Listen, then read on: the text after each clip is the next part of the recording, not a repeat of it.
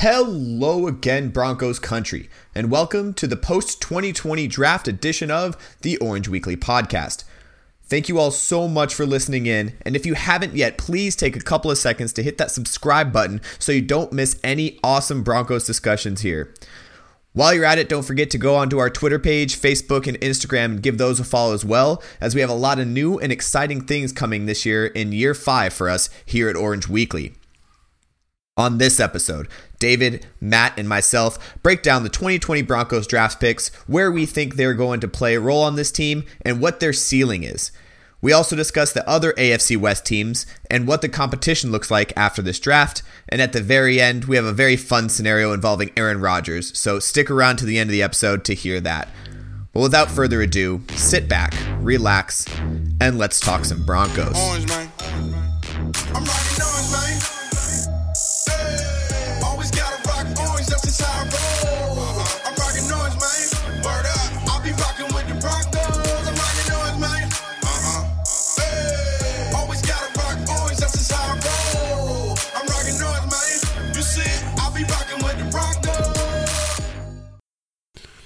Okay, well, welcome and thank you guys so much for joining us on another special edition of the Orange Weekly podcast. On this episode, I got both Matt and David, two of the smarter Orange Thanks. Weekly two of the smarter Orange Weekly staff members here, uh, and then of course myself, who I, I I'm not going to say where I am on that totem pole. Uh, You have a gonna- lot of about- charisma, ever Jared. A lot of bottom charisma. of the totem pole? I'm funny. Well, so we have a lot to talk about. Hey, look, the draft. We just had the draft last week, and you know what? The reason I wanted to wait a week to find out uh, and to talk about this with you guys is because a lot of info has come out over the last week on on why we did certain things, uh, where we went with our draft picks. You know, the initial reaction is usually an overreaction. We had a little bit of time to sleep off some of our anger issues, uh, mine specifically. I was going to Um, say, speak for Jared, you were the angriest. yeah. So so jacked up about this draft. By far. we had we had a little bit of time to think about it and, and a little bit of time to look at some of the, the tape of some of the uh, you know later rounds that we didn't really know a lot about because everyone was so focused on the first round, including us. So let's go ahead and, and start right off the bat. Let's give an overall grade. Would you guys think that Denver Broncos did as an overall grade in this draft class? I'd give it a solid B plus, simply because we I think we got you know the best receiver in the draft, and KJ Hamler, and Lloyd Cushenberry, like three starters, and then Michael Ojemudia, like Fangio's a great cornerback coach. He's going to be a starter as well, probably, or at least a rotational guy, probably play nickel at first. And just those four guys up front, I'm really happy with this draft. This is a good job by Elway. Well, you made it a little easier for me, Matt, because I was going to go either B minus, or I'm sorry, B plus, or A minus, and then you chose B you- plus. So Can let's you not. one? Could just, could just I'm- pick yeah. I'm gonna I'm gonna pick one, Jared. Thank you. Hurry. And the one I picked was A minus, and so, uh, you know for the same reasons. You added a lot of weapons in this draft: uh, Jeudy, Hamler, Cushenberry. Um, we're gonna get into my crush on McTell McTelvin Agim very very shortly, I think. Um, but yeah, overall, really really solid draft. Addressed a lot of need at a lot of positions. You know, didn't get the tackle everybody was kind of hoping for, but outside of that, I think you got literally everything you could ask for from this draft.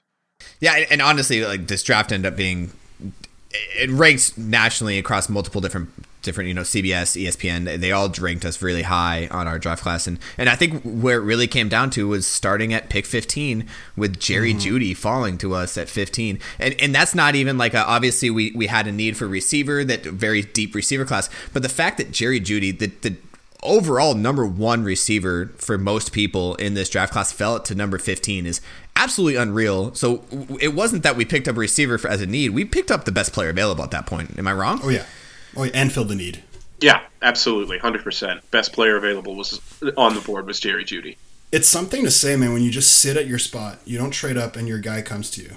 That's hard to ha- well, hard to do. I mean, like it rarely happens, right? And the fact that it did, fantastic. I'm honestly more ex- not more excited, but given that we got KJ Hamler in the second round too, that is fantastic because in that division, like it or not, you have to keep up with the Chiefs, and you need a player who can be a home run, home run hitter who can go out and just catch the deep ball and score in you know four or five seconds, right? And KJ Hamler is that player. He fills that gap and he allows for the Broncos to at least have that deep ball threat, keep the safeties honest, and, and the ability to score at any second. So, I honestly, Jeudy and Hamler, and then Sutton, boys, great receiving core and Fant.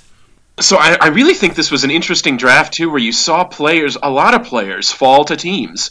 Um, you know, the the Buccaneers had to trade up one pick for Tristan Wirfs, but True. the 49ers were going to pick Kinlaw there anyway, which is the, Right. the guy that they had been kind of broadcast to the entire time.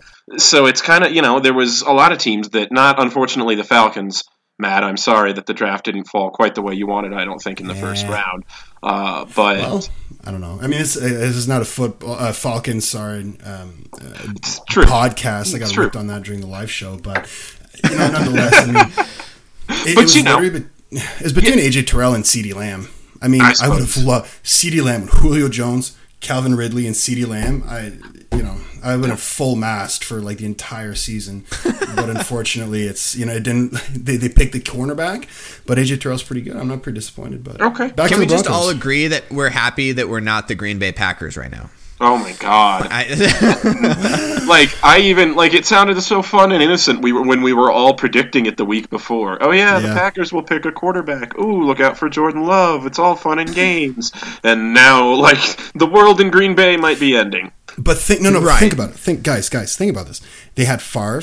They drafted Aaron Rodgers like 26th overall, 25th overall 15 years ago, and now they draft Jordan Love 26th overall when f- f- uh, Rodgers is older than Favre was, and we act like we're surprised. No, this is what they true. do. They might go true. through three quarterbacks in like 40 years. Yeah. Like, think about it. True. That's remarkable. Right. Yes, it's maybe not like the great draft class, but like they're drafting for the future. This is going to be Matt LaFleur's guy. You know what I mean? Like, here's the next For quarterback better or for worse. 15 years. Yeah. So, Yeah. Uh, you know, think about legacy here. Favre to Rodgers to Love. yeah, but That's Matt pretty nice. LaFleur is not Mike McCarthy. And How do we know, man? Mike McCarthy had a great start and crashed. Matt LaFleur went to the NFC Championship game, first year as a head coach. That's pretty. That's pretty impressive. why don't we? Shouldn't we recenter a little bit on the team that we Right? follow? Yeah, we should focus. Let's the- focus back on Oh, our yeah. team. Because I, I knew we were here for a reason. I could lord. talk about All how crappy the Packers draft was all night. So let's. Uh, Okay, so Yeah. uh, no, Matt. This is Matt, you bring up a good. weekly. You, you bring up a good point, Matt. Uh, we were talking about a lot of people thought Henry Ruggs was going to fall to us, and that was going to be our speedster, right? He he ran the fastest Yeah. six, uh, fastest forty at the at the combine. Everyone was expecting him to be our speedster, uh, and he's still in the AFC West, right? He's he's over at Oakland. Oakland thought the exact. Vegas thought the exact same thing. That's going to be tough. That's going to be a tough one. I'm just getting used to Los Angeles. And them in Vegas San is gonna be Diego. Um, so so Oh, the. Vegas Raiders they thought the same thing. They need that speedster because in the AFC West, that's how you're going to keep up keep up with the Joneses, right? That's how you keep up with Kansas City. Um, and, and and we got somebody in the in the second round who didn't get to run the 40 at the combine because of an injury. And nobody really knew what his speed was. Even most of you know Broncos Twitter was on there like, "Who is this guy? And why are we picking up two wide receivers back to back? Like this is absolutely ridiculous." Until you start looking at his tape and realize he is so fucking fast. Dude, he's insane. He's Tyreek Hill speed. Like he is a burner. And he has moves. It's not Yeah. just straight line speed. He knows how to run go routes. It's not He a can- Darrius Heyward-Bey. He's and know he's what I mean? strong. No, absolutely, Yeah. he's strong. Tacklers, act- he I mean, he's not big. He's what he less than five foot ten, I think. But he ba- tacklers bounce off him on the film. It's really interesting to see. No, he was one of my favorite receivers in this draft. I mean, like other than the top three guys, KJ Hamler was really the top of my list in terms of like you know key players in this draft, right? Just because of his Right. speed and David, like you said, like his uh, breaking tackle ability. But you're right, he's 5'9", weighs 178 pounds, and he's uh, yeah, no, he's freaking good, man. Great pickup. Yeah. like So I think I think what I'm looking forward to seeing him is is in that uh, the old uh, Sanders role where we used to throw the uh, wide receiver screens. And I I think that's where he's he's going to do a lot there. On top of the speed, he's got the moves. He's got the be- ability to juke defenders out, and I and I think that's something that they're going to take advantage of i- i- this season once we start using them. Uh, but but let's talk about this real quick. So so we picked him up in the second round, and and Mims from Baylor was still there. Mm-hmm. right? He he was still available, and everybody was surprised at KJ Hamler jumping up the up the draft boards. But what what'd you guys think about that? Like, we didn't go with Mims, we went with KJ Hamler instead because Mims is a fast guy too. He He, is. is. but he's a not as fast as Hamler, and he's more of a big-bodied sort of possession. Like he's a great receiver.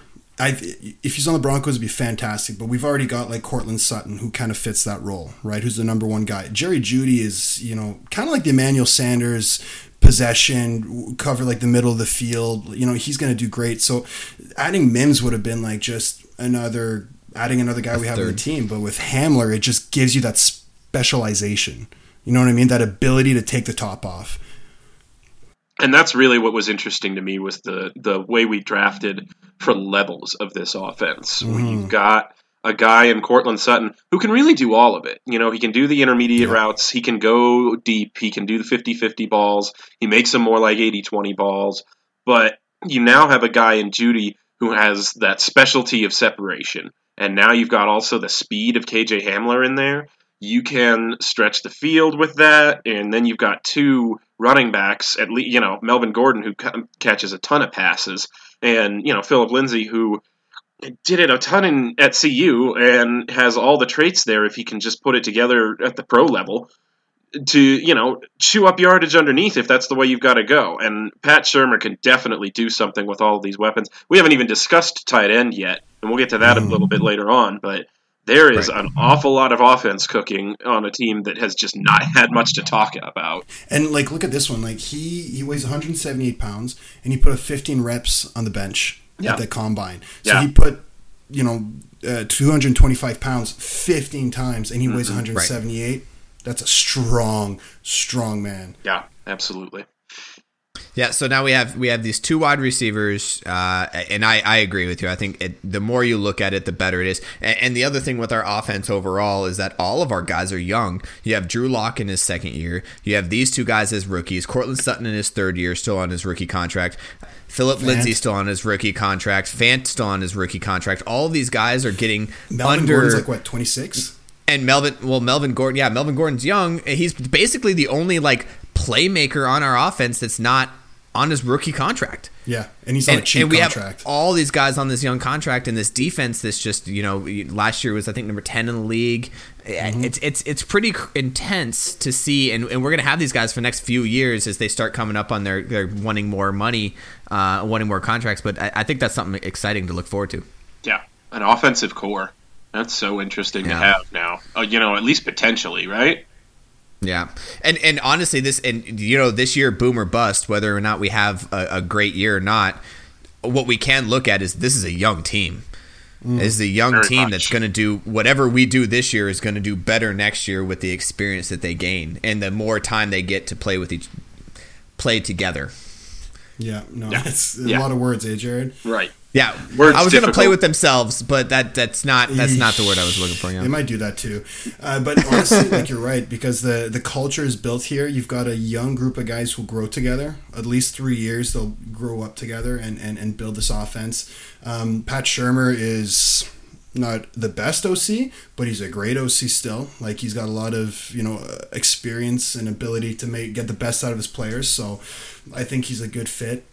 Scangarello is was a failed experiment, and I think uh, Shurmur's definitely an upgrade. So you've got this veteran coach, a young group of guys. Maybe you can get the best of them. And if we look at the offensive line, like Lloyd Cushenberry, starter day Oh. one, he can play center or both guard spots.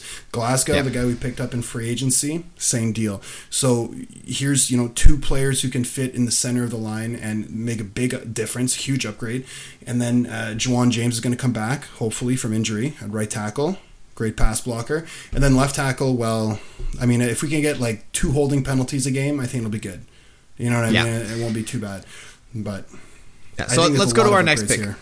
So we had we had three three third round picks, right? We, we already talked about Lloyd Cushenberry, and I'd like to get back to him because I, I I honestly think he's one of our better pickups in the third round. Uh, and then uh, David has an unhealthy crush on McTelvin Agim.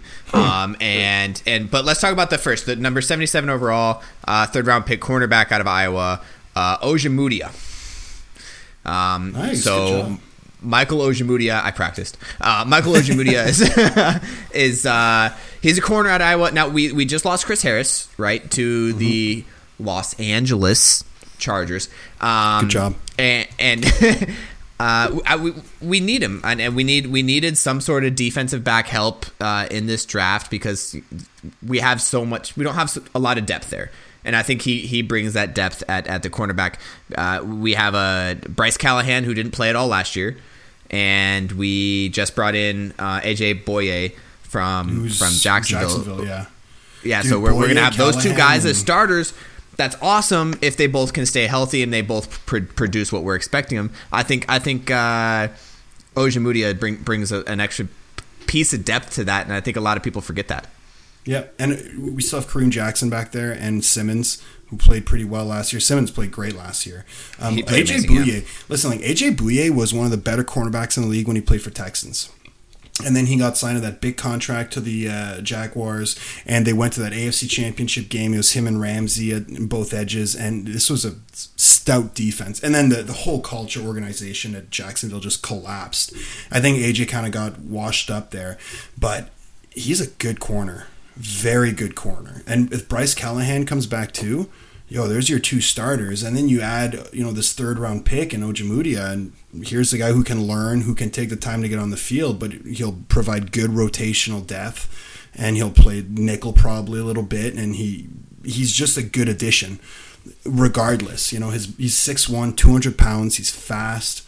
It's you know, there's no loss here. You know, this is not a bad pick in any way. He's, he ran a 4.45.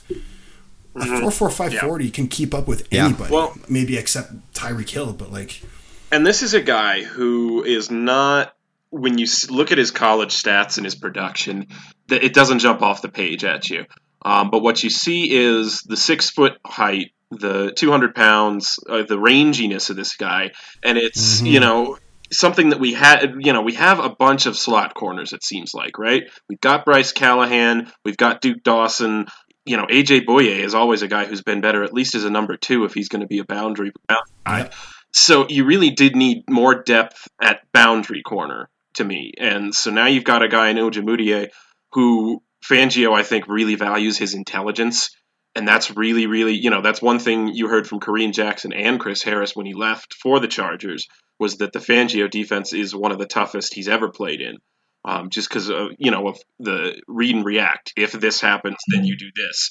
And so I think that's really, along with those physical traits, what they valued is his ability to process that information quickly and kind of read an offense.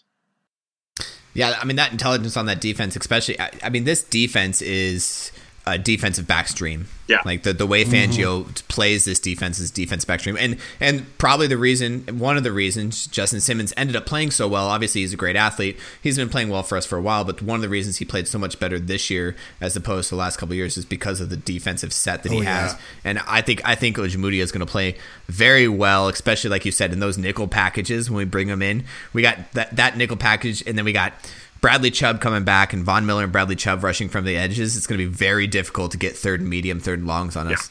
Oh, also, the news just came out that uh, Von Miller's cleared from COVID. Nice. So that's pretty dope. Very, oh, yeah. That is true. Good. That is true. Thank God. All right, so let's move on to the next the next pick in the draft. Uh, a pick that I'm super high on. Apparently, CBS Sports is not super high on. Uh, Lloyd Cushenberry out of LSU, our center. He he shores up our offensive line. He brings that extra piece, that offensive line that we were missing, kind of not knowing what was going to happen with the guard center position. We know what's going to happen now. Lloyd Cushenberry is a day one starter. He played at LSU in the SEC. He played very well at LSU in the SEC, meaning that he was in the trenches. He knows what he's doing. He's going to bring that that next level to the NFL. He's probably my favorite pick outside of Jerry Jeudy in this entire draft. I totally agree with you, man. I forgot he was on the board when Elway yeah. picked him. I thought he was yeah, long gone. Me too. Because mm-hmm. like I didn't get to watch most of the second round. I was traveling, so I just kind of assumed that Cushenberry was picked. Man, when he was picked, like I jumped out of my seat. I couldn't believe it. This guy is right. a day one starter, and he doesn't have to play center. His number one position. He could play guard. Like they, um, Munchak just needs to put up the best five guys. You know mm-hmm. what I mean? And he's going to be one of them. This, you're right. In terms of this, might be he might turn out to be the best pick in this draft for the Broncos, and that's saying a lot given that the receiver talent. But he might become like a 50, 15 yards. Uh, sorry, 15 years is a lot. maybe 10 year starter. You know what I mean? He could be a solid Right. player for a long time. He is, uh, yeah, stout. Him and Cesar Ruiz were the two like best interior linemen, and the fact that we got the second best one in the Yeah. third round, ooh, And you know, versatility is is one of those things that Munchak really prizes in his offensive linemen. Um, and you're right, he could. And I think the ideal scenario for them is to keep him at center, have Glasgow play right guard where he's been best in his career. Yep. Um, but you're right, they could move those guys around and put them anywhere to put them. and then Risner. Oh man, Risner! Oh, Risner could play And tackle. On the other side, he yeah. could play tackle if you needed That him to inside, he could play tackle if you needed him to. So you've just got all of these guys who can do all of these different things at a high level on the offensive line. Finally, And here's the thing with uh, Cushenberry, okay, about his character. So for the past 15 years, LSU gave the number 18 jersey to the player that displayed a selfless attitude and played like a tiger. Like it's the number 18 at LSU is regarded as a very like special honor, and he wore it. Yeah. So you're getting a character guy, a leader, yeah, somebody and a who just- leader at this at the center position too, and that Yeah. inside line, that inside run with him there and Glasgow on one side and Risner on the other, and Oh, and dude. again, it's just it's gonna anybody be great. who's watched any James LSU last year knows how many five. It was all five man protections when they were path blocking, Yeah. and he was responsible for calling out everything on the line. Yeah, Everything. and that's as pro style as the a pro style offense gets. So you are getting so much experience to pair with a young quarterback there. That's and we have a great offensive line Yeah. coach, one of the best in the Absolutely. league. So it's the stars are lining up here. absolutely. Right, and, and you have, have his intelligence. Again, you were talking about how he called off the defense. His intelligence on that offensive line is another piece that's just it, you, you can't you can't teach that. Mm-hmm. Yeah. you know, right. You you have you to get have this it. guy, and and I think a lot of people underestimate that. I think him being able to call out blitzes and being able to tell Drew Lock what's coming at him is, is just unreal. you put a guy like that with a coach like Munchak and it's potential all pro. That's you know Right. to get that guy in the third round, like you guys said. It's it's a steal, man. So that's my crush. Now we're gonna get to David's crush in McTelvin Agim, Mick Telvin uh, defensive lineman. Agim, yes. Let me tell you a little bit so, about. So why why are you so half-masted with him? okay, so and and listen, I understand why A there's full mast, half mast. what's going on. Anyway, Well, are, how much do you like this guy? Oh, are you, are you so half in love with him? or are you No, like half fully or in full love? mast? oh, full mast. Like, if, Like, are you kind of like if I could like when you wake if up I could like construct a in second love with him, or like after a few Oh, drinks? well, uh, uh, first when I wake up, and then after a few drinks, it's like I'm gonna need a poster. You know what I'm talking about? I know you know what I'm talking about. yeah, I definitely know what you're Yeah. talking about. Um, here's what I like about McTelvin Agim. Arkansas, a defensive lineman, uh, 290 pounds, six foot three.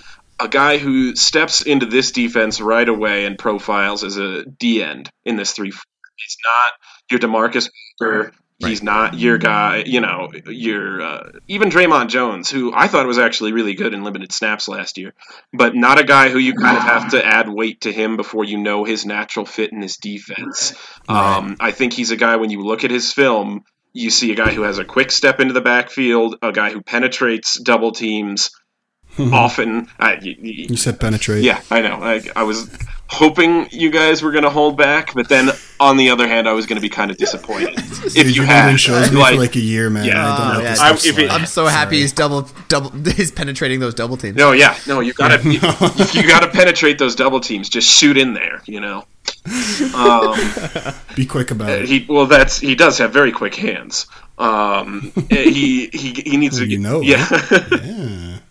um, he, he just For the record, David loves six foot three, two hundred ninety pound guys. I am Right, a yeah. basic, So I'm there's any basically a six foot three, 290 pound listeners, Yeah, just give us a call. I used to be six foot three and two hundred ninety pounds, so uh, hook it up. Oh, shit. Yeah, absolutely. There you go. Um, now he's Anyway. six foot six and one hundred and eighty pounds. it's Pretty great. it's- Right, yeah. no, extreme. Oh, that's Jared. Sorry. Oh, Oh. yeah. Hey, yeah. I'm, I'm 200. Yeah, we can we can Yeah, you're- we can see your gums, Jared. That's all I'm You- trying. to remember how we're talking about like inside jokes say. Yeah. for these shows? Right, yeah. We should probably Jared stop without a shirt on, man. Oh jeez. Oh my god. Oh If we're gonna Lord. talk about body mass index. boy. Jared All right, wins. so back to McTelvin Agim. Can we oh right, sorry, football. I don't know. I was kind of having fun with that other conversation, but if we must, um, no, just a guy. You know, an SEC program that you don't hear as much about. You know, is Arkansas anymore, and he was really kind of the big name on that defensive line. Uh, commanded a lot of double teams, but like I said, was really able to fight those off and be effective in both the run and bringing an interior pass rush. And I think that's you see uh, Fangio again trying to kind of tailor this team to really match up with Kansas City because we saw, especially in the playoffs last year, Patrick Mahomes just even when the when it was covered up, you know, the coverage was as good as it could be, he would just break off these twenty yard runs. And mm. th- there was nothing you could. You just got this feeling there was nothing you could do because he got outside the pocket, or he got you know didn't get out didn't get outside the pocket. The outside pocket, pass rushers just rushed upfield he found the inside hole and was gone. So now you see a, an interior pass rusher at the third round. Uh, another guy I think that you really see is a response to this Mahomes mania that you've got in the AFC West. So, so here's my question on that though: Why does he fall so late in the third? You know, he's not consistent. Really, is the biggest problem with his tape. Um, his hands need to be a little bit better. And again, he's just a player. His stats aren't really flashy either. Right. Either. Sorry. So like last year, it's eight and a half tackles for loss, five sacks, uh, thirty nine tackles, and one forced fumble. Yeah. Now you know with defensive line, you can't just limit it to that because pressures right. aren't in this in this list, right? Like um, commanding double teams, um, getting the quarterback's face, even just the the notion of like pushing the offensive the the offensive line mm-hmm. like mentally and physically and tiring them out and, and, having that motor is is something that you can't like statistically measure easily so especially you know, if you're like the only guy on the line who's going to be an NFL quality it, player in that exactly. conference you, you kind of fall away you know what I mean yeah. like it's easy to be like the number one receiver in a group of duds but to be the number one on the defensive line you just run away from them right especially the interior yeah. right yeah. so it's yeah that may be why he fell. Yeah, and when you look at his tape, though, you see him show up against big schools and small schools. That's one thing that really encourages me. You see Alabama tape mixed in there with Mississippi tape, with uh, LSU tape. It's it, he gets a little bit of action in, in big spots. Okay, so go ahead and go into the next pick. So we're done with our three third round picks. Uh, we talked about how much we love each one of them. Okay, so four, five, six, and we had two seven rounds. We talked about the tight end position. We talked about the the talent that we have as as as pass receivers. What do we think about tight end Albert? Give me a Say second it. to sound Say this it. out. Okwiju Ok Okwejbanam. Okwejbanam. Okwejbanam. Okwejbanam. What? Okwejbanam. Okwejbanam. Okwejbanam. Okwejbanam. Okwebana. Not every letter. Some of these letters are silent. Some aren't. Jared, you gotta figure this out, man. There's a there's a fucking G there, man. Don't I, play this you game. You don't have silent. to freaking say it. Yeah, man. it's Okan. Oh, it's Okanegwan. Wow. Now, see, I can't say it because you have messed me up. It's Oak Oakwood Shebanon. Oh boy. No, dude. I think Jared to get the award for the whitest guy mm-hmm. on this podcast. Oh, oh, fact. Can we? Okay, we're, we're yeah. past that. Okuwe I know that. Bunam, Jared. Okuwe Bunam. First of all, he also went to a school in Missouri, so like, there's not enough white people that pronounced it wrong already. So what? You're gonna add to the list? That makes it okay for you? Yeah, can I just? I, That's what. What is just, that? I'm in the majority here. All right. Can we just play what that is game? that, Jared? Uh, all right. So uh, what do we what do we know about him? Like what what what who is he? Is he a, a pass receiver? Is well, he a, a, a, blocker? Who is he? Listen, this guy's 6'5", 258 pounds. I mean, you know, and he ran a four four nine. Four four nine. So a sub four five forty at two hundred and fifty eight yep. pounds. We got ourselves an athlete. Like right. Fant is a bit smaller as a tight end, very shifty, very athletic, but here's a big bodied athlete who can, you know, move. So it's it's great. He oh, and here's this is why you can't pronounce his name. He's originally from Nigeria. He moved to the states when he was 19, which is a great story. I mean, listen, I anybody that. who you know comes into a country that's huge on football and then ends up getting drafted, that's fantastic. What you know, it just shows what a great athlete he is. Um, and he played with Lock. So that's one thing I don't think we can overlook here. Yeah, absolutely. Yeah. He was a favorite target of Lock. They are very, very close. Um, and it's you know another kind of nice little thing that if you already felt good about Lock, it makes you feel even better. Is you know when he got you know started hearing about all these players, these offensive skill players that were getting to him, he, he tweeted out, "I'll get into the playbook with you guys tonight. Like mm. let's get to work right now." So I don't know if you if you're already happy about Drew Lock, that makes you feel a little better. I think. And you know what? He yeah. was uh, he scored six receiving touchdowns for Mizzou, which led the team. And it says here, I think he had 26 catches for 306 yards and uh, 11.8 average. So Mizzou's not necessarily a high powered offense. However, the potential's there. He's a productive right. player. And let's think about him in the red zone 6'5, 258, and he's quick. That's a nice red zone target. Well, and now you're playing that double tight end, that double tight end set in the red zone. In who, which one, which side with, are you going to cover? It's no longer, it's no Sutton longer you have one Jeudy. receiving, yeah. Mm-hmm. And then you got so, and the, Gordon and Freeman. Oh man, yeah, and and the other thing that I like about him too is is after he got drafted, they had a couple of interviews with him, and he goes, "My favorite part is that you know when Drew Lock was here." When, when Drew was here, he was I was the number one target. Like yeah. we get into the red zone, he was looking at me. Like yeah. there's no question about it. We were in the huddle as like, hey man, I'm looking at you for this. And that that could continue on, and I think I, I think I love that. And now we have like 18 tight ends or something. You guys can correct me if I'm wrong here, but we have oh, 18 please. tight ends on our you. offensive. Hold on. We've yeah, got like so, half of what the Bears have, probably less than half. the Bears so I think we're doing 11 tight ends. Yeah, 11. Dude, and they drafted one in the second round with their first pick overall in the draft. Like, that was their first wow. pick in the draft, and they picked a tight end. I mean, like I get on special teams, tight ends are a nice like blocking. You know what I mean? You can block and run, right? yes. And like punt and all that. But 11. 11. Like dude, man, most teams have like three.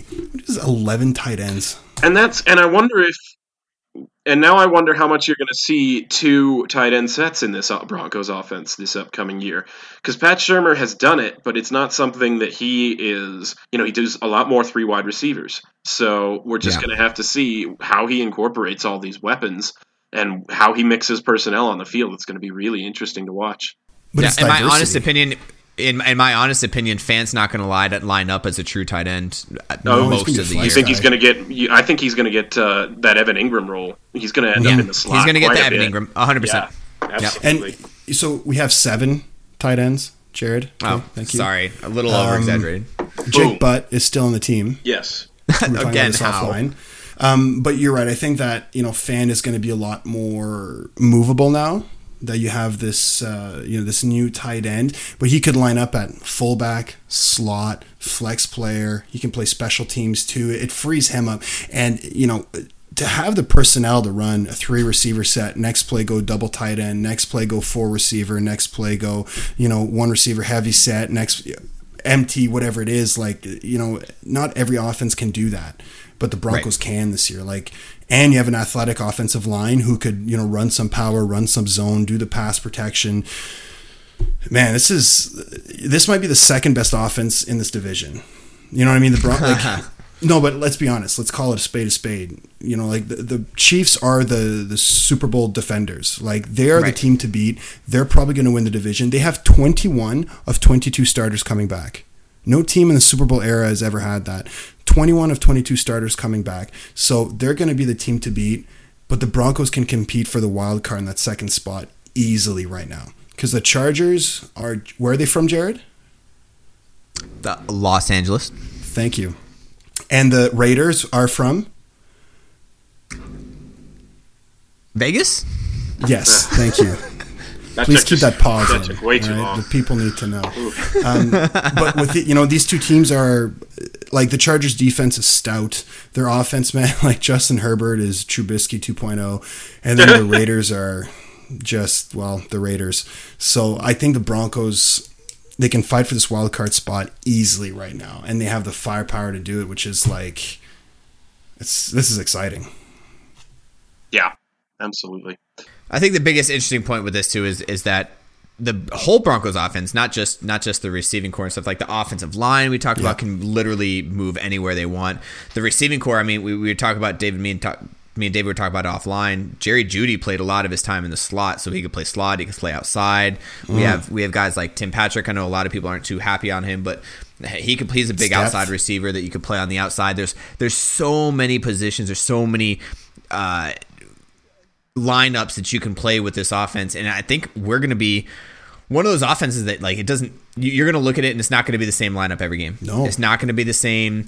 Uh, every drive, I think it's going to be Mm-hmm. different every drive, and I think that's going to be interesting. And it's not going to be the same old boring offense where it's just like three and outs. And, Yeah. and I think that's the most exciting part for Broncos country, honestly, because we haven't had that in quite a long time. Well, since Peyton Manning, and I love the uh, the Melvin Gordon pickup. I don't think it's a knock on Philip Lindsay. I think it's only going to make him better. Like you just have two stud running backs, you can just start rolling in the game. If Lindsay gets two plays, you just roll Gordon in. You know the guys are going to stay fresh. Even Royce Freeman, like as a relief person, as a short yardage guy, like he doesn't have to run for 100 yards a game. If he gets 15 yards and a touchdown, the man did his job. You know what I mean? It's Yeah. like there's so much diversity in this offense, and I love the fact that this draft was like oriented towards that. You know, getting weapons and protection for Lock. Now, I think everything comes down to Lock. Can he, you know, perform in year two? Is he going to do it, or is he going to regress? Because it all comes down to to him, right? If he can't meet these Yeah. expectations, it doesn't matter who's lining up at receiver. It's not going to work. Yeah, absolutely. Oh, should we move to our fifth round pick here? Yep. So let's move to our fifth round pick, and um, you know what? I Strnad. it took us five rounds to finally get. I was gonna pronounce it Stranod. It's not Strenod though; right? it's Strnad. So I'm glad you didn't Uh, that's what I said. Strenod. So so here's here's my thing. It took us it took us five rounds to finally get a linebacker, which I was super high on Patrick Queen, Kenneth Murray, early rounds, trading up, which there was a lot of rumors that we were trying to trade up for Patrick Queen, you know, it, it, back into the first round or back into the second round um, to pick him up, but it didn't happen. It, things fell where they fell. I'm not super torn over it. Like I like Patrick Queen. Um, I think he'd be a great uh, addition to the Broncos defense. But we finally get uh, Wake Forest linebacker and Justin. Strnad. Yeah, what he said. So uh, we finally get him, uh, and I, he's not a day one starter. I don't think. The best part about him, I think, is that he was a captain at Wake Forest. Right, he's a he's one of those guys. He's a leader. Um, he he definitely has it going for him. He's a little bit undersized, six foot three, two thirty eight, and four four nine twenty, which is a sideline to sideline type of linebacker, which I think we kind of needed. Um, I, I think he's a developmental player at the linebacker position. I think they have a lot of faith in the linebackers that we currently have, and uh, Yeah. that, that's basically what it is. I think with this pick, this is a, a depth pick. He's a depth for sure. And I mean, his stats from last year, he had uh, 69 tackles, 69, at five and a half for loss, two sacks, uh, and a pick, and four pass breakups um, from you know this inside linebacker position. So you know he's We should also in eight games is what I Yeah, I was going to say in eight it's a games he shorter had a game. He- yeah, he, he tore his right biceps in October. I think played out a season. You probably see him as a day two pick. Most definitely, yeah. And you know, the thing with him is a little bit slower. He's four seven, four forty. It's not you know devastatingly slow, but he may not be a guy who's going to keep up with the tight ends. He's going to be a good Right. run stopper. He might you know play zone inside the box or whatever. But I can't see him running with Travis Kelce up the seam, you know, and trying to cover him. He's not that kind of player. Um, Yeah. With that being said, though, Jared, you're right. Developmental player, special teamer. He, you know, he's he's athletic enough to play in the special teams. And listen, man, Fangio does wonders with linebackers. So Yeah. Absolutely, yeah. Like you said, I think his floor. I mean, right, right away, I think he steps in and, and is one of your better players on special teams, um, and then you can see what kind of role you can develop for him from there. Because I think he, there is a lot of potential. Yep. Okay. So let's go on to our next pick uh, as a guard. Again, another backup. I think another guy that's going to be a developmental player in uh, Netane Mutu Muti. Netane Muti. I'm so glad State. You're reading these words, man. These names. Really Yeah. good. Yeah, I'm doing I'm doing great jobs. Uh, Why did we pick up so many difficult pronunciations? Like 'Cause there's they so knew Are they you were different- gonna difficult, read them. Or are you just super white? I'm super both. white. Can we? Okay, yeah. so maybe it's not the difficulty of the names. Maybe you just need to start reading more. Also, I'm seeing multiple ones of them. I think I'm had a little bit too much to drink. There's uh, there's a lot of T's in there. Um, lot of anyways, so uh, a, a backup guard out of Fresno State, a, depth pick. I don't think we need to spend too much time on this. Well, you know what I mean. Like remarkable with him is 44 reps on the bench, so he's very strong. Uh, 6'3", 315 is a great size for a guard. Um, you know, so uh, at the offensive line position too, you get better as you get older, and you can never have enough depth. Literally, man. Like he's probably going to slide in. He might be a swing guard, you know, and, and that's you need a lot of those players. So you know, it, it's a good pick for sure. But uh, yeah, here's the thing. you know. I this is a guy who is a, a you know a dark horse to be the steal of the draft, and not really mm-hmm. a dark horse. We are talking about a guy who got injured, um, his, and if not Many for that injuries. injury, you know the right. Well, the consensus that I'm hearing is um, he was like a third round, second round pick without this injury, and um, I think he was Pro Football Focus's highest rated interior offensive lineman of the entire class. Interesting. Yeah, as far as far as well, pass blocking goes, I think is the well, stat there. But still, a guy who in the sixth round with that kind of potential at guard, you know, like you like you guys said, you never have enough depth at that position. And yeah, you can argue that maybe a tackle would have been a little bit better here as far as getting depth offensive line, but with talent like that still on the board, you got to take a chance in the sixth. Oh, for sure. And his he's limited by his mobility. Like he's really good when he's in his spot like the pass protection. If, if 44 reps on the bench is a hell of a punch on the pass rush. Like somebody yeah. comes out and you just jack him up in the chest, man, it'll slow somebody down. However, you know, from what I've seen, when he has to leave that spot where he's got to pull, or he's got to do the zones and all that, he's not as good. Mm-hmm. So here's a guy who might line up on field goal you right. know, right away, um, mm-hmm. and might be a swing guy or, or, or, come in on some specific goal line runs or whatever it is. But he's, uh, you know, he's great depth. If it wasn't for the injuries, probably a bit higher than he was projected. From what I saw, he yeah. would go in the seventh round. So maybe we reached a little bit, maybe not. Um, however, I think he's got a, a lot of potential still for where we draft him. Yeah, I mean he's a he's a big gamble. Two Achilles injuries in in four yeah. years. Uh, yeah. In the, his last two years, he played a total of five full games at Fresno right. State, and right. I mean, obviously, you know. he, he, put up he put up a lot of numbers. He, he put up he's the highest bench press in the whole draft, right at the mm-hmm. combine. Mm-hmm. Like that's that's something. He's a strong he's a strong dude. Um, originally from the Tonga. Um, what, what else are you doing with your six round picks? I, and at that you point, know? like it, sometimes yeah. you have to gamble, right? You have to yeah. gamble and see. I mean, if, if he does work out and he is healthy and his Achilles is fully healed, he could be a force to be reckoned with. He's a strong, mm-hmm. strong inside guy. Um, but at, at that point, we'll see what you what happens with him. At this point, if there's not questions about him, he's not in available in the sixth round. Yeah. So at a certain point, yeah. Moving on. All right, All right so we have two we have two seventh we have two seventh round picks. One of them, uh, another wide receiver, uh, Tyrie Cleveland out of Florida, and then an edge, Derrek Tuszka, uh, out of uh, North Dakota State. I know he was he was a captain too of his defense. What wide receiver out of Florida? Does he make the cut with the guys that we already have? We'll see. Probably not. It's another guy who's really fast. Um, yeah, ran four, a four four five, four four six. Yeah. Um, you know, a big time program at Florida, Good obviously. Yeah, but not a guy who saw a lot of playing time. He was just kind of buried on the depth chart there and never really flashed enough to make him see regular playing time. But you know, again, it's a seventh round pick. You take a chance on the traits. Yep. Yeah. Production guy, maybe a practice squad guy year one, and mm-hmm. who knows, right? You never have enough depth either. Right. Like, oh, right. absolutely. Yeah. And absolutely. honestly, like if if the Broncos have shown us anything, it's not just late round draft guys that can do very well, but uh, undrafted free agents too that can oh, do yeah. very well. Um, I mean, this might be one of those pickups that maybe he just Who knows? didn't flourish in a Florida system, and he can come out here and maybe he takes over for KJ Hamler's position. You don't know, yeah, right? Like he, he, could be that guy that's just that shifty and be able to figure that out. Uh, and then the same thing, Edge Derrek Tuszka. I, I think he's a he's a uh, a special teams kind of guy.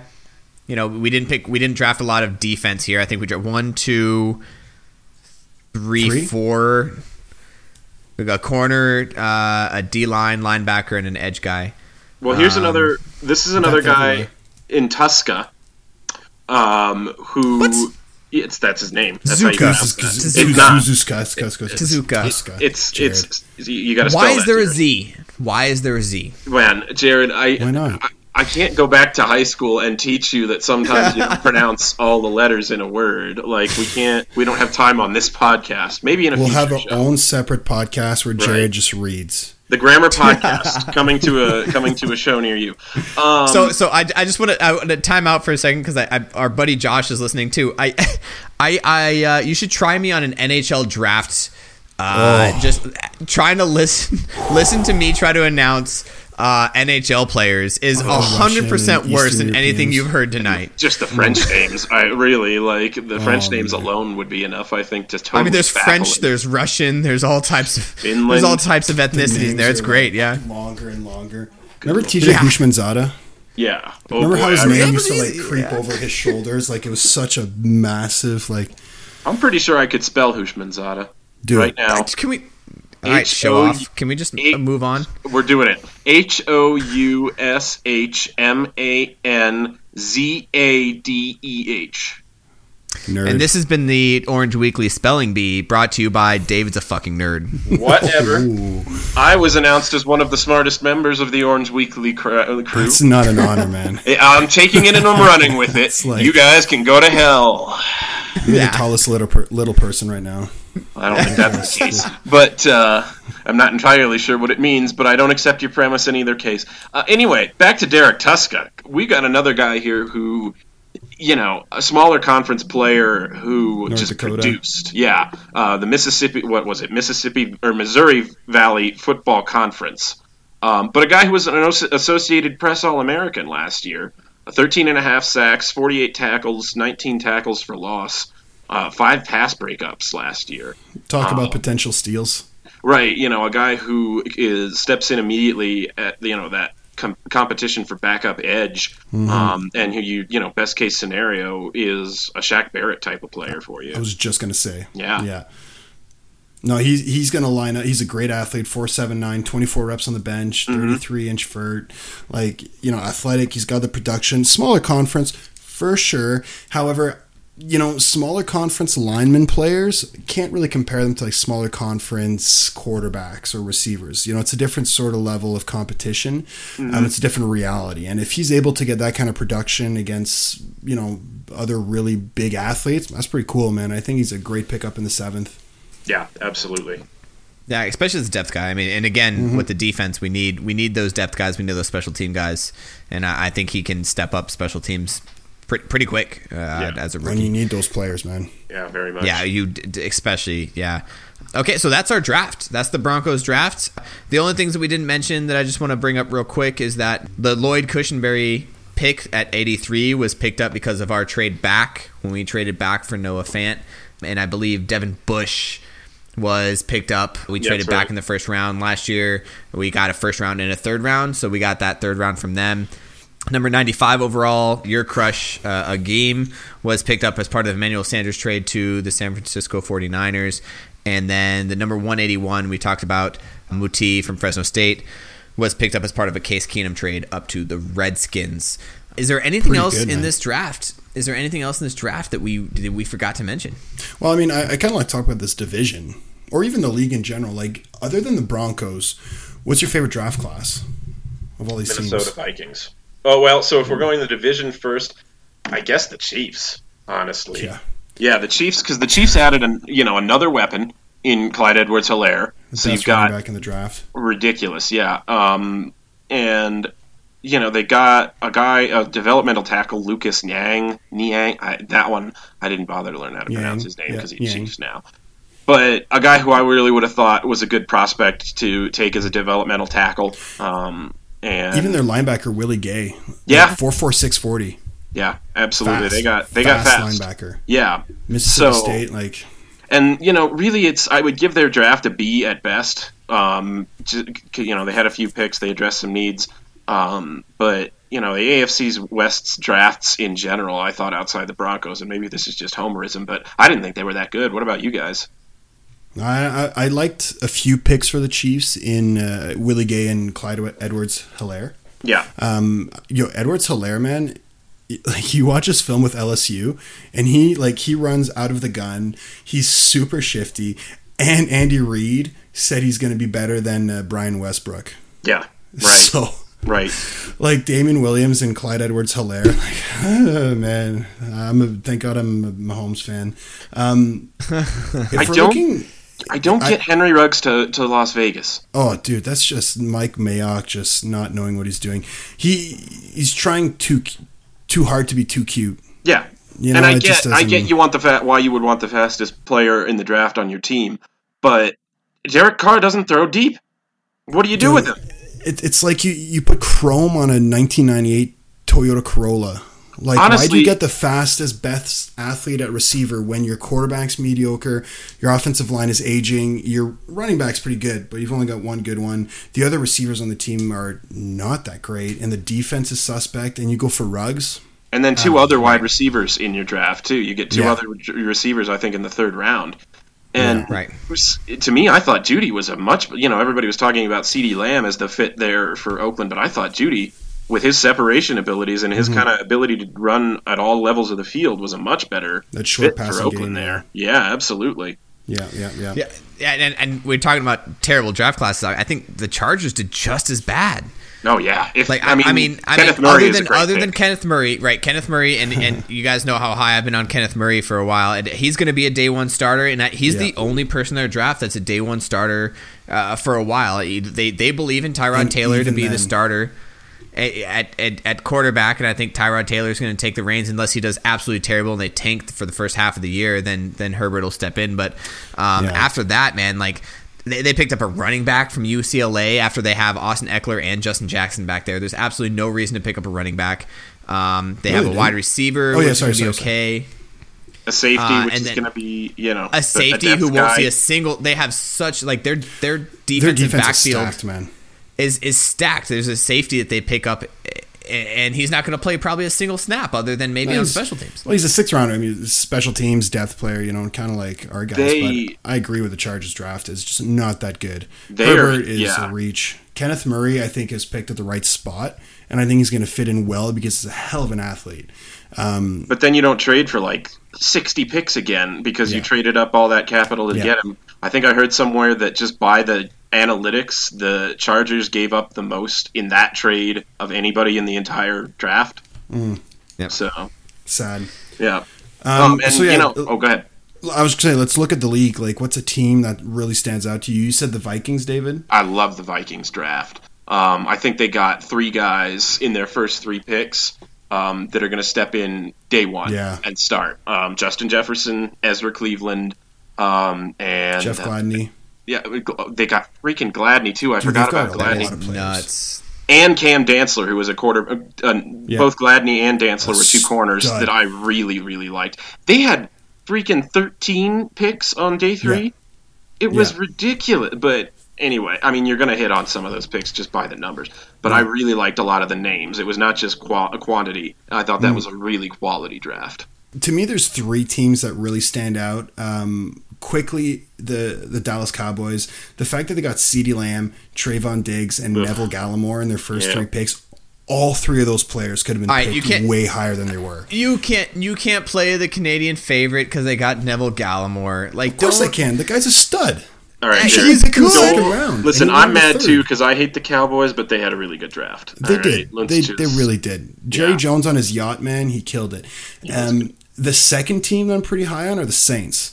They picked four, four players. Cesar Ruiz will start day one. Zack Baun will probably stay start day start day one on the edge, and then Adam Trautman will start day one. And then they've got like a QB in the seventh. But like they have the best roster in football right now in the entire league and they picked up three great players. I thought that was fantastic.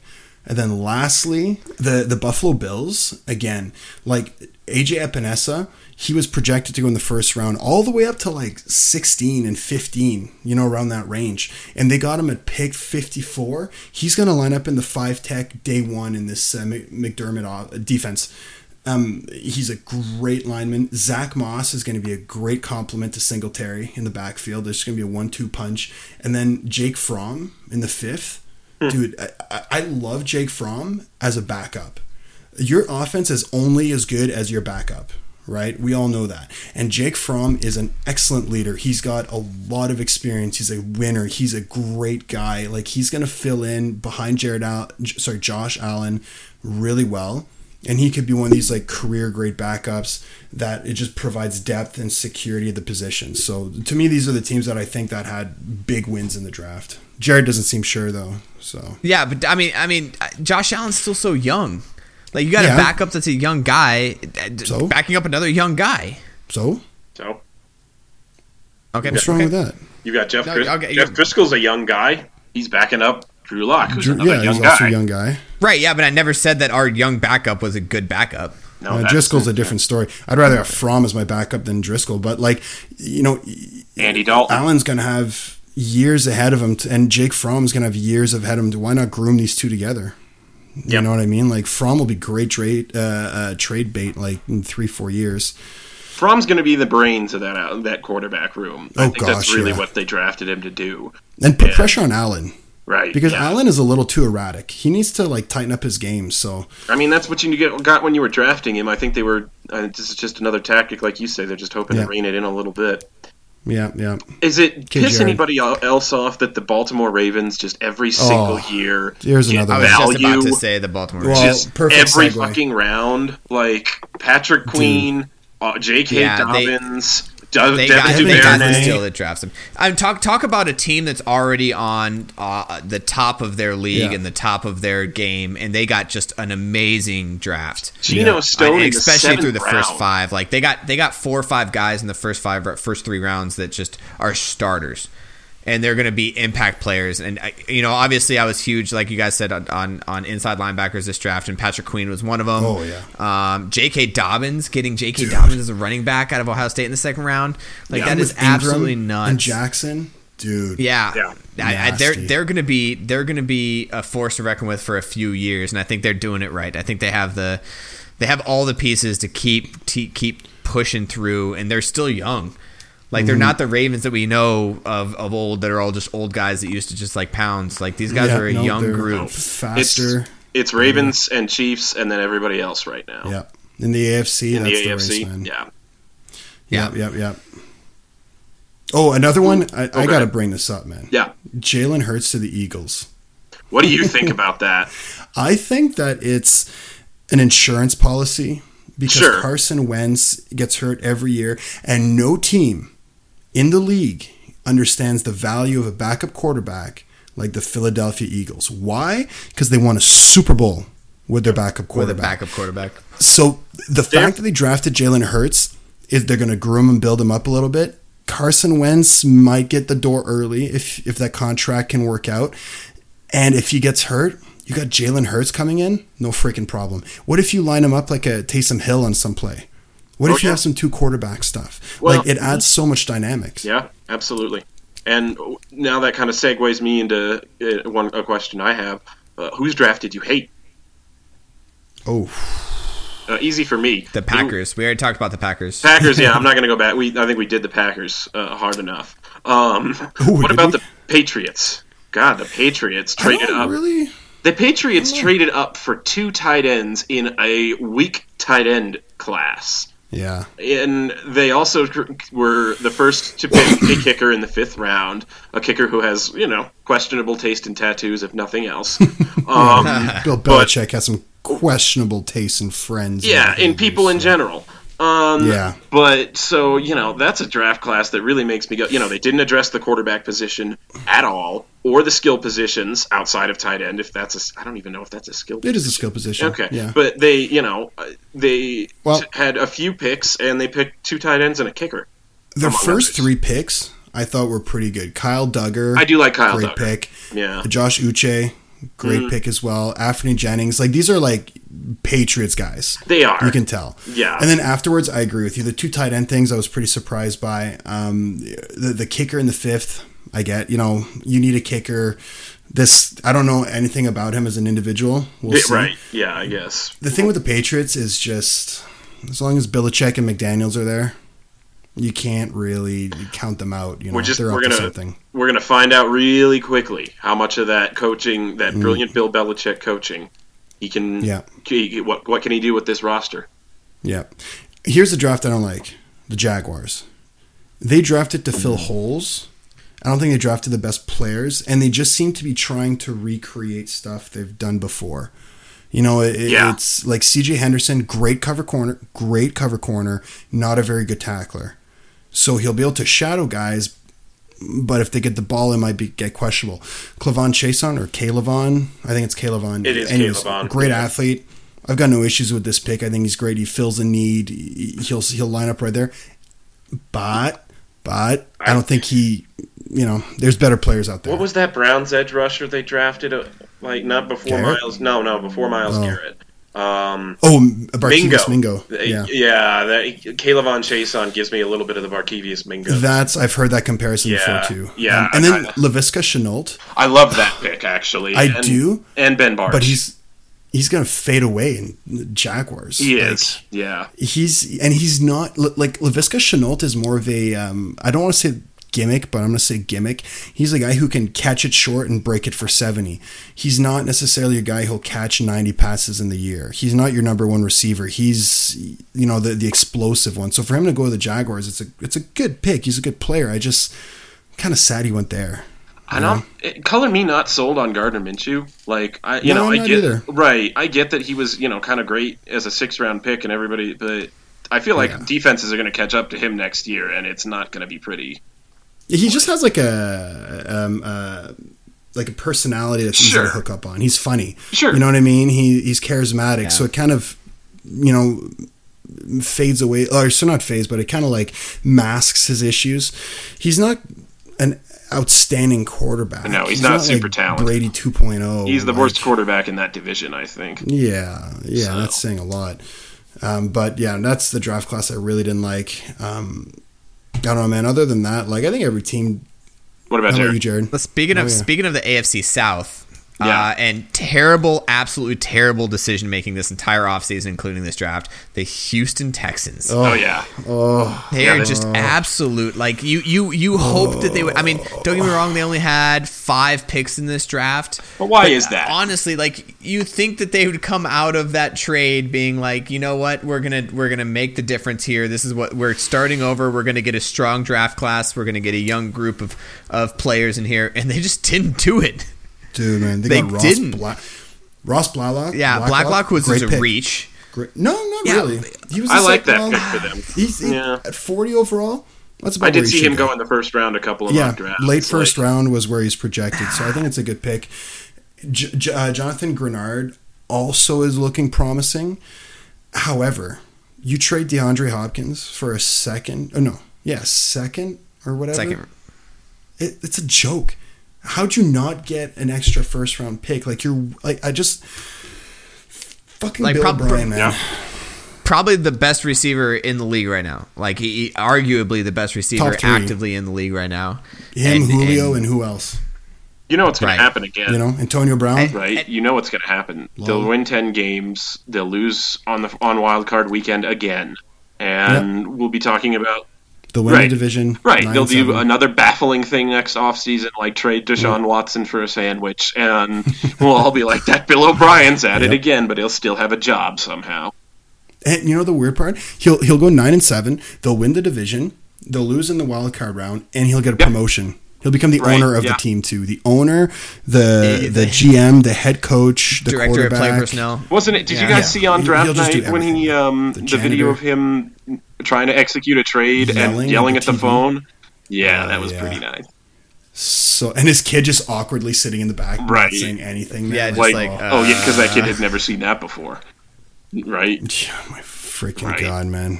Oh, I don't like No, oh my gosh. he terrifies me. Yeah. So so last last thoughts. Uh, Broncos drafts. Uh, any other draft in this in this draft class? Uh, last last words. Just exciting. Like, I mean, obviously, I mean that's kind of the obvious take, but man, you're not obviously you don't expect every pick to hit in a draft class, but if two or three of these guys, I mean, you've got a guy in Lloyd Cushenberry and Jerry Jeudy. I think both of those guys are pretty safe bets as far as high floor, gonna contribute very early. If you get a couple, like two more guys out of this draft class to contribute starter snaps, you're you've remade mm-hmm. your team in three drafts, and especially on offense, you have completely remade your team. So if that, you know, I am really, really excited for the potential of this offensive unit for the first time in years. and that's not just post draft optimism that I oh, oh uh, yeah we got uh, Kayvon Webster or, oh, mm, yeah give me some of that Shane Ray look at that for day one value no, you know this isn't the kind of draft you have to talk yourself into I don't think to be excited Yeah. I think it's pretty obvious what this team is trying to do and if it works out it's going to be really great Jared, what about you? I'm just gonna pull something up before I talk. Yeah, no, I uh, I agree. I, there's a lot of excitement, and I, I, think the biggest part about this, and, and David, you touched on it, but but let's let's talk about the last two draft classes, including this one, and what starters we have on offense. Right, we have our starting running back, arguably, in Phillip Lindsay. Right, not counting Melvin Gordon. Uh, Drew Lock, our starting quarterback, uh, our starting guard in Risner, our starting center in Cushenberry, our starting uh, wide receiver in Jeudy, our starting wide receiver in Sutton, Sutton, and then Hud- Hamler. Right, so S- Sutton Hamler. Now we're talking about a majority of our offense is young guys, and we talked about it earlier in the podcast, especially when from a money perspective, how great that looks on us. But again, we have an okay year say we make the playoffs for the first time in the last four years, we have this young core of guys that is going to be just a force to be reckoned with. And even if we do do if we do very well this year, that that's another that's another piece that's just like wow, well, who's going to stop these guys? And, and, that's the Kansas City yeah, model. Absolutely. Mm-hmm. That's that Kansas City model that they gave up this year. And they, they're like, hey, we got this young group that who's going to stop them? Yeah. At what point is is some team going to stop them? And I think that's what that excitement in Broncos country is, and that excitement that this draft brings Broncos country Absolutely. right now. Yeah, this was also one of the the bigger drafts in terms of like players we drafted over the last couple of years. That and uh, 2018, pretty similar. Um, but I agree with both of you. This is just a continuation of the building. Um, the amount of like quality players we're we're able to draft this year. The fact that Jerry Jeudy dropped to 15, wow. The fact that Hamler was available at 46, wow. That Cushenberry was available at mm-hmm. 83, wow. Like we got steals. And then looking last year, we got starters across the board. The year before, starters across the board too. Like there's a lot of talent here. Um, I was ripping on on Elway last year. His draft hasn't been working out other than a few picks. He seems to be fixing whatever issues he had. Um, I would also like to just hold on the optimism a little bit because it all falls on Drew Lock's shoulders. At this point, Drew Lock played five games last year. You know what I mean? This is not like a great amount of uh, experience in the NFL. He's a four-year starter at Mizzou. Awesome. He's shown his ability to perform. Like in five starts, he had a thousand yards, seven touchdowns. With the, the cast we had, that's pretty decent. So if he can play to his potential, wow, man, there is a great offense in the works here. So uh, it, there's a lot of reason to be excited. However, we've been excited every offseason for the past couple years. Let's chill out a little bit and let's just wait for the season to start if it starts. But please be football. If things please work out, boys, we can have like the best receiving core in the league for the next couple years. We can have like the buildings of a you know ten year competitive team here. You know, it could be the Chiefs, the Ravens, and the Broncos in yeah. the AFC for the yeah. years to come. Absolutely. So, reason mm-hmm. to be excited. Yep, absolutely. I mean, there's there's no doubting that, and and I think that's the best thing to say is is curb your enthusiasm here a little bit about this Broncos team going into this year with the young crew that we have and the unproven Drew Lock. But I, I think, and this is something, David, I've, I've mentioned to you before uh, in passing, is that this is this is not only Drew Lock's prove me, prove it to me year. It's this is Elway's prove it to me yearly. oh, big This time. is the year. This is the year that he goes, hey, if I'm giving, I tr- like this is the first time he's trusted his quarterback pick so much that he's done everything to go out and get him everything he needs to make sure that he's successful. And if he's not successful, there's going to be a big shakeup in Broncos country. But let's, I don't think that's going to happen. Let's hope that doesn't happen, um, and, and that we just have a successful 5, 10, 15 years down the road. Oh man, it, it could be great. Let me let me paint you a picture that I painted to Jared last night. it's the end of the 2020 season. The Broncos finished 6 and 10. And Drew Lock played all 16 games and just did not show it. And John, you know, the rumblings are happening and then John Elway trades however many first round picks it takes to the Green Bay Packets, Packers for Aaron Rodgers and gives him and Von Miller the farewell tour that he gave to Marcus Ware and Peyton Manning. Yo, that's a nice freaking picture, man. I mean, you put Dude. Aaron Rodgers in that, install Aaron Rodgers Even into if we finish offense nine and seven, these like even if we have a winning year and Aaron Rodgers becomes available, you gotta try for it. Like Aaron Rodgers with Jerry Jeudy, I- KJ Hamler, this We're- offensive line, this running game, f- like that was a fun word picture that I painted. And All right, Yeah, you know I cried a little. Uh, I'm excited cried. like I am in the morning right Yeah. now. So yeah, right. Jesus. It's one of those morning excitements. Oh yeah. All right. Well, That's- on, on, on that note, um, Yeah. thank you guys for listening. I listening. got someone to take care of you- Thank right, you guys so guys. much for listening. We're we're we're uh, we're, we're gonna wrap up the show here. Um, before we end, uh, you know, obviously with everybody staying at home, a lot of people in quarantine, places are starting to open back up. Hopefully, you guys are being smart about this, and everyone's being smart about this. Um, thank you guys so much. Uh, thank you for all the healthcare workers. You know, you know, Matt always likes to, to do a shout out healthcare workers. Anybody that's working, anyone that's that is uh, essential personnel right now. Thank you guys so much. You guys are are, are brave. Um, and, and we appreciate what you do. Thank you guys so much for stepping up and doing that uh, in this time of, of uncertainty. Um, so so thank you guys uh, from from the bottom of our hearts, and and thank you guys for listening uh, day in and day out. We appreciate you guys listening to the podcast. Um, and with that, I, I think we sign it off. Ready? Go Broncos! Go Broncos. Broncos. Orange, man. I'm rocking orange, man.